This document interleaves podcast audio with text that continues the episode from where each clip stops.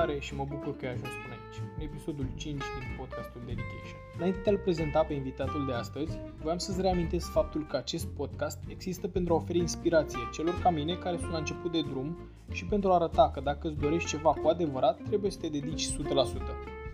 Unul dintre proiectele căruia m-am dedicat este ClusterUp, căruia îi puteți urmări evoluția pe clusterup.ro, site, Facebook sau Instagram. Peste tot are același nume.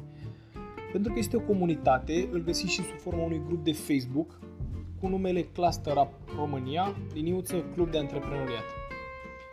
Iar invitatul de astăzi, Nobel Thomas, cu care am avut un interviu în limba engleză, este CEO al mai multor companii multinaționale, printre care și unul dintre cele mai mari site-uri de cartele prepaid din lume, Nobel.com, despre care vom discuta în minutele care urmează. Aș vrea să adaug că la prima ascultare probabil nu veți înțelege tot ce spun eu. Nu sunt cel mai fluent în limba engleză, dar dacă ascultați cu atenție și urmăriți răspunsurile lui Thomas, veți înțelege exact unde merge discuția. Enjoy!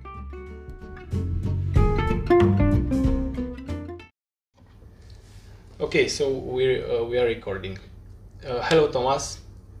How are you? Have a lot. Good. How are you? Okay, here beside me it's uh, Thomas Nobel. He's the CEO of five companies or more. Yeah, sounds about right.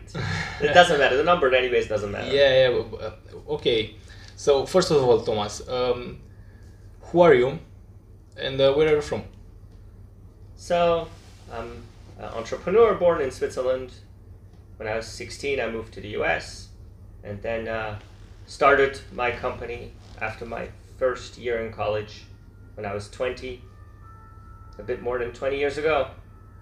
What was the first company that you've started? My first company I started in Switzerland. Okay.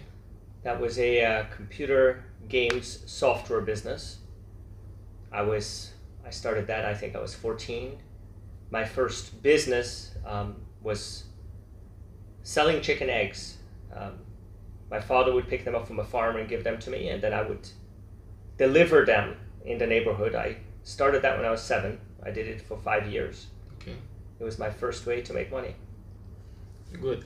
This is the second question. What are you doing now for a living? So today's businesses, we, it's uh, the oldest company. Nobel is a uh, is a telecom company. It's a voice telecom company. Not to get too technical, but we basically Yeah. connect with phone companies and we help people connect um, their phone calls um, around the world, uh, both via VoIP and uh, still some traditional lines. And we have a software business in the US that services contact centers. Okay. So this uh, is a cloud-based business that provides all the hosted uh, support that a call center would need. Okay. It's the Nobel Biz, right? That's Nobel Biz, correct. And then we have Nobel Financial, uh, which is a uh, remittance business, A money transfer business, where we have remittances uh, in the U.S. and our customers will buy through the retail stores, uh, sometimes the same retail stores where they buy the Nobel Telecom products, Okay. and uh, customers also buy online the same way that customers buy the telco products online as well. And then we have a rice business too from US to Liberia. This is where uh, Liberians can purchase rice, and uh, we send the rice from the US, US parboiled rice, to Liberia, and then deliver it uh, in Liberia. And this is very important because um, Liberians usually wouldn't be able to get this this high quality rice Okay. and uh, the relatives of the Liberians living and family members of the Liberians living in Liberia in the US will purchase this and send it to them as a form of remittance. And then last, we have an app as well called uh, Wow App, um, which basically is a way to uh, distribute uh, some of the wealth that the internet uh, generates by uh, sharing all the revenue with its uh, members worldwide. Okay. The second, the the last two businesses that you talk about are more um, um, going into the um, society. They are more um, not in the area of, bus- of business, but more in the area of uh, doing good for um, for the people. Uh, we want to. I want to talk more about this last one, the WoW app. I heard it about four years ago. and um, was was like a boom. Then everybody was talking about uh, you can talk on this app and you can make money. What's the um, the science be- behind the behind the Wow app? And Wow app it's still active. Uh, I use it. Uh, I've used it to talk to you. Okay, what what's the sense behind this? How can you make money uh, from talking with somebody? Well, the science is that whenever you use the internet and you use the free services, there is um, there earnings generated or there is uh, there's value generated for those companies, and as a result, the companies that you use they become some of the richest and more, most powerful companies in the world. And in WowApp, we simply take um, as the majority of that that money and distribute it back to the members. That's that's really the concept. Okay, and the m- members con- uh, can um, take the money for them or can donate them, right? Yes, you can cash out or you can donate or do a combination of the both. That's nice. This is the first time I heard uh, I heard about uh, an app that it's doing this. I'm sure there are more, but this one uh, was the first, and um, I think it's the one who uh, works better, uh, works the best, right? Well, I don't know about all the other apps, but I would say that we have more ways of sharing Okay. than any other app that I'm aware of. Um, we're also in a lot of different uh, places and jurisdictions. Uh, for us, the most important thing is to uh, to increase the earnings. We have seen when the earnings um, have a certain uh, reach a certain significance that engagement really increases, and uh, that's what we're currently working on is to to increase earnings so we can create some really wealthy members. Uh, okay, I understand. Okay, for the next, uh, I know you you like the um, formal education, right? You've did the um, London Business School, the Harvard Business School uh, when you was in um, uh, in the US, and uh, also in the US management uh, in the Babson College in Massachusetts, right? That's correct. Okay, all I know is um, how can you find out what it's gonna no sorry I, I've sorry the education is so what kind of education do you believe in? The formal or the non-formal? This is the question. I've skipped one question sorry. So, when I was going to school um, to do my undergrad in the US, to college, I was really doing so because it gave me the visa required to stay in the United States. Yeah. In fact, if I could have quit college, I would have. But um, I couldn't have stayed in the US. I found school not so useful when not having had the practical experience. okay I have found school to be much more useful after having had the practical experience. So I, for me, first doing, then educating. Okay, th- th- that's good. In um, in one interview before this, I've talked with somebody that um, he's in the sales area, and I've asked him uh, something like this: It's more important to educate yourself and go do something, and you do something, you find out what works for you, and uh, then you go the um, to the education. So you did a lot of education, right? But later how how how later uh, you started your, your companies um, in the 98 right Correct. and when was the first time you did a school um, in the for the uh, beginning to the end uh, you, you know So I was? I was a, a freshman when I started the business in the U.S. and I had to finish school. okay I So I that. completed college. Yeah. And then I joined an organization called YPO in uh, 2003, a Young Presidents Organization. okay which uh, this organization um, it's really changed my life because it's uh, it's put me together in a group with peers and I've been able to learn a lot from a lot of um, other entrepreneurs and um, and make a lot of friends in the process. Uh, YPO has partnerships with uh, schools like Harvard or London Business School, and I've attended the YPO programs at those schools um, which gave the advantage to get access to the best professors because the best professors would teach the YPO and allowed me to get the uh, MBA like material with now having had the practical experience. And you asked me when, I started that in 2008. 2008. So roughly 10 years after Yes. starting my company. That's a good answer. That that's a good answer. Thank you. it's inspiring for me, and I think it's inspiring for um, who will um, also hear this, because um, I saw this. Um, I'm from the the new um, generation, and I heard every everywhere you have to do a school and then to to go to a multinational, work there, and then start a business.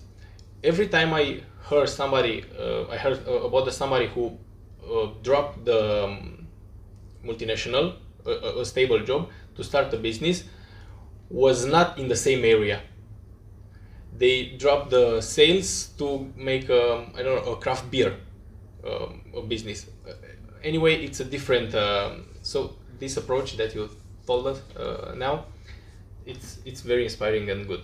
Maybe if I would add something here. Please, If, if you're looking for, if, if your question is what's the importance of education yeah, uh, to, to be successful in what you do, I would say first comes the passion. The passion allows you to get through these painful points, um, allows you to stick to it when things are rough and when they're difficult. okay, So it's a passion and it's a grit. Then you have to figure out what skills are required to be successful at whatever you want to be doing. And these skills can be learned without a formal education. In the past, there were really two ways of learning these skills. You could read books, and books are not expensive, and there's lots and lots of books out there Yeah. on all kinds of topics. In addition, you can try to practically apply um, apply the skills. That's not always so easy because you may not be in a position where you can directly apply them. For example, you cannot apply leadership yeah, um, when you don't have necessarily uh, when you don't have employees or management skills, but you can read about them, and you can learn in books the same thing you can learn at a university, and you can learn it all by yourself. But you have to be self motivated, and you you need to be able to um, obviously understand the material that you're covering. There's another way today, and it's called YouTube. You can find pretty much anything on YouTube, and if you know how to find good content, you can learn about the theory of the skills, but there is nothing like actually applying them. Yeah. And then I believe it's very useful to go back to a more traditional classroom when you can combine the learning with networking after you've had practical experience with some success. good. How um, how you've told about networking? How important was networking in the formal education? Because you are going to a classroom and you're not alone, like you are uh, in front of your um, uh, laptop when you're watching YouTube. You're going in a classroom. There are a lot of people with the same mindset. Maybe not not all of them, but pretty much. How important uh, was the networking from the formal education in the man you've become now? when when we went to to college let's put it this way Yeah. most um, most of my friends that went to college they they ended up doing very different things so not really useful from a business networking point of view Okay. the networking has really I've really found my networking in YPO and focused um, my uh, my focus on networking there. But and those those events that I've taken, the Harvard and LBS, they have been with YPO members. So all my classmates were basically peers that were also running companies. And I would say when it's that focused, then it's very powerful to network. Um, but today you have uh, LinkedIn. LinkedIn, of course, is not as effective as if you meet people in person. Yeah. But it's it's a starting point. So you don't. There, there's a lot of things today that you can access much easier than 20 years ago. uh, like YPO, it's um, it's AIESEC. Um, AIESEC is something like YPO, but um, it's here in Europe. Uh, I think I'm not sure it's uh, even in the US. But what I uh, understand from the what you've said, it's um, on the college, like I tell uh, I tell before, um not all of them are motivated to do business. Even they're in a business uh, university, but um, more concentrated people that want to do business are in these uh, groups like YPO or AIESEC or I don't know maybe uh, there are network co- communities um, on the internet that is is like this, you know. So this is uh, it's helpful. It's helpful maybe if even you are not into um, a college, you can access like you said LinkedIn or maybe uh, a community. Correct. And I think it's very important to surround yourself with people who have similar goals and aspirations as you have and to constantly exchange ideas. Nice. Okay. Um, all I want, um all I know is that I want to do something. Okay, let's put in this. Uh, this is then another question. Okay, all I want is um, I want to do something. How I can find out what's gonna work for me, or maybe you you can tell us what uh, what was worked for you. How can you? Um, how did you find this um, field of um, communications? I got into calling cards to be specific because I was using them myself.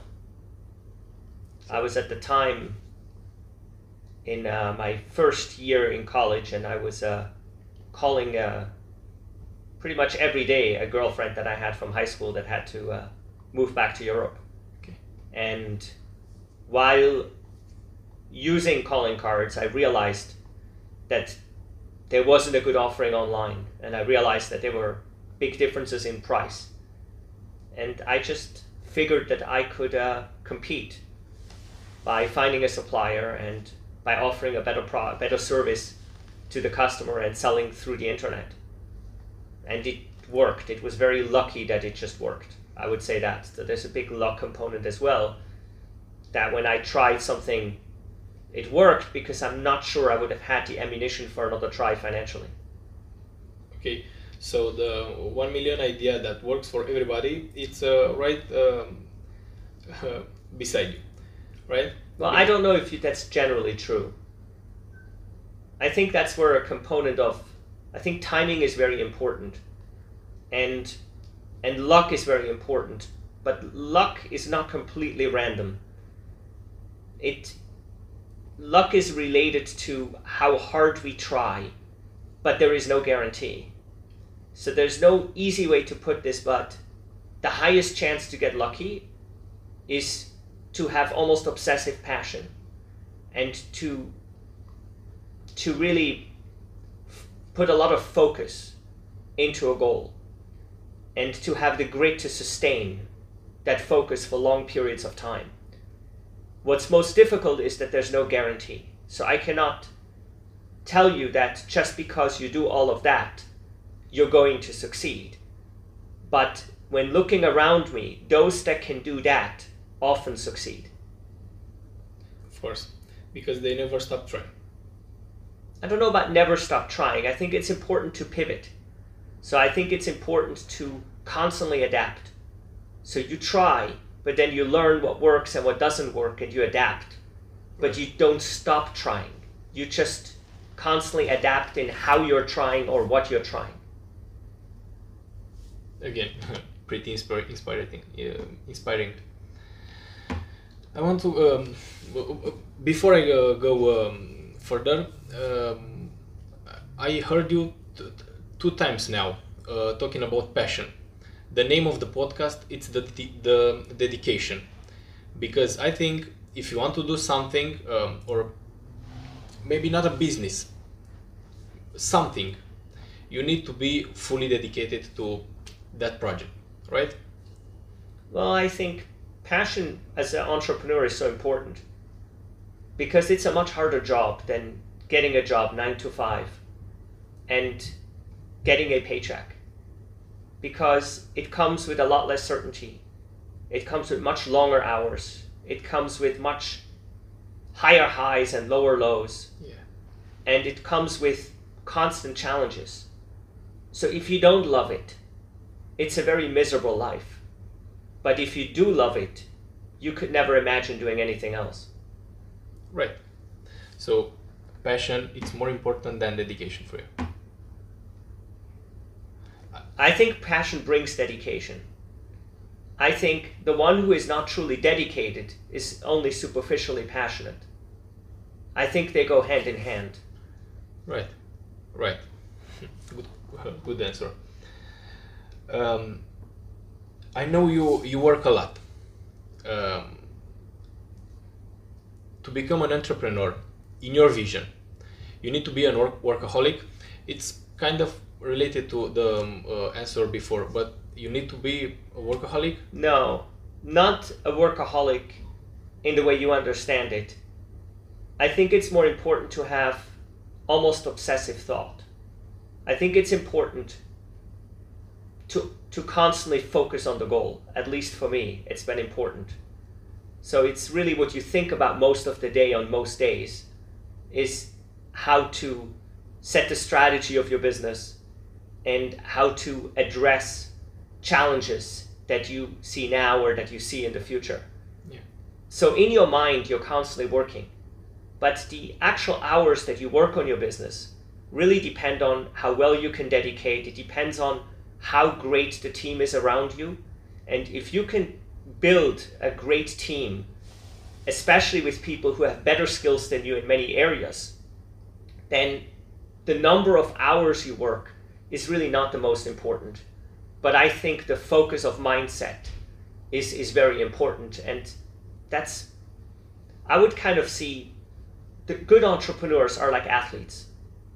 So if you think of athletes, high performance athletes, Yes. high performance entrepreneurs are just the same. Because entrepreneurship in that way is like a sport. Of course. Good. okay. Um, um, a lot of what you've um, told now, it's uh, it's like a uh, motivational speech, because um, when when you say it, it's it's very uh, it sounds very idealistic, you know. Wow. But sometimes I don't know if it's idealistic when I say that it's very hard, that you have a lot of downs, that you need to to to find almost obsessive like dedication to get through the low points. I think that's very hard. I that's why not everybody is meant to be an entrepreneur or can't sustain it.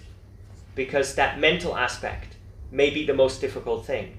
Now, I have met people that just have all the stars aligned and they had perfect timing and they didn't need those attributes because they found success really fast. And they found success really fast in something that they could sustain. So it really depends on what your destiny brings. In my case, I've always had to work a little harder and I've always had to to adjust things over time there are not that many things that worked for me right out of the box. That's good because uh, like you've told before uh, like you, you've told before it's uh, in business it's like in sport. In sport uh, this is um, my area. You have to work sometimes 110% in the um, training. So in the competition you can do at least 100% because you are always have 10% like um, an extra to do something extraordinary it's like the same in business you need sometimes Yes. You need to you need to elevate your game. The difference is that in sports you need peak performance. In business you don't really need peak performance, but you need sustained high performance. Okay. It's a little bit different. Where it's the same as an athlete, it's the kind of dedication that's required. I think a athlete who is at a high level of competitiveness is incredibly dedicated to his or her activity with daily training and with a specific lifestyle that supports that goal. I think as an entrepreneur, it's important to have that kind of dedication as well and to stay mentally and physically fit to avoid burnout and so you can sustain over long periods of time of course because if you if you stay um, always 100% you will soon or later burn out. Okay uh, next question. We are going pretty fast uh, between them because uh, every of your um, answers it's actually bring um, almost everything that uh, you need to know about uh, what I've uh, asked. Um, I want to ask you this: If you had the power to make one rule for the world, the world, to make it better, what will that rule be? But imagine that uh, if you make this rule, everybody will apply it. What you what would you do to make the world a better place? It's a very hard question. I'm sure, but I think I'd make a rule to not allow absolute power. good. Uh, that's it. Why? Because I think absolute power absolutely almost always corrupts. But you see, um, there are no 100% absolute power. Okay, fair enough. But you do realize we live in a world today that has a very heavy top. Yes. So, and I think that that is not good for our freedom.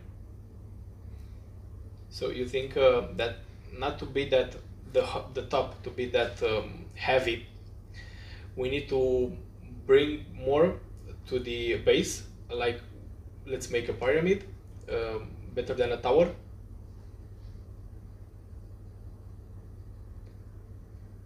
I think that when you talk about business, you shouldn't have an economy that's based on strong monopolies. Monopolies Absolutely. and oligopolies. Absolutely. And if I look at the world today, that's where we're heading.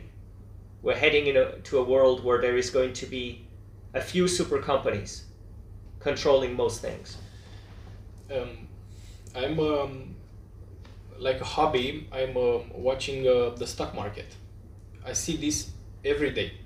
If the um, I'm I'm going I'm not gonna tell uh, the names, but if there it's a a company in the um, technology that goes down, everyone else, the the whole industry, it's going down, because maybe it's not uh, more than fifty percent, but it's 40% of all of it. It's a monopoly.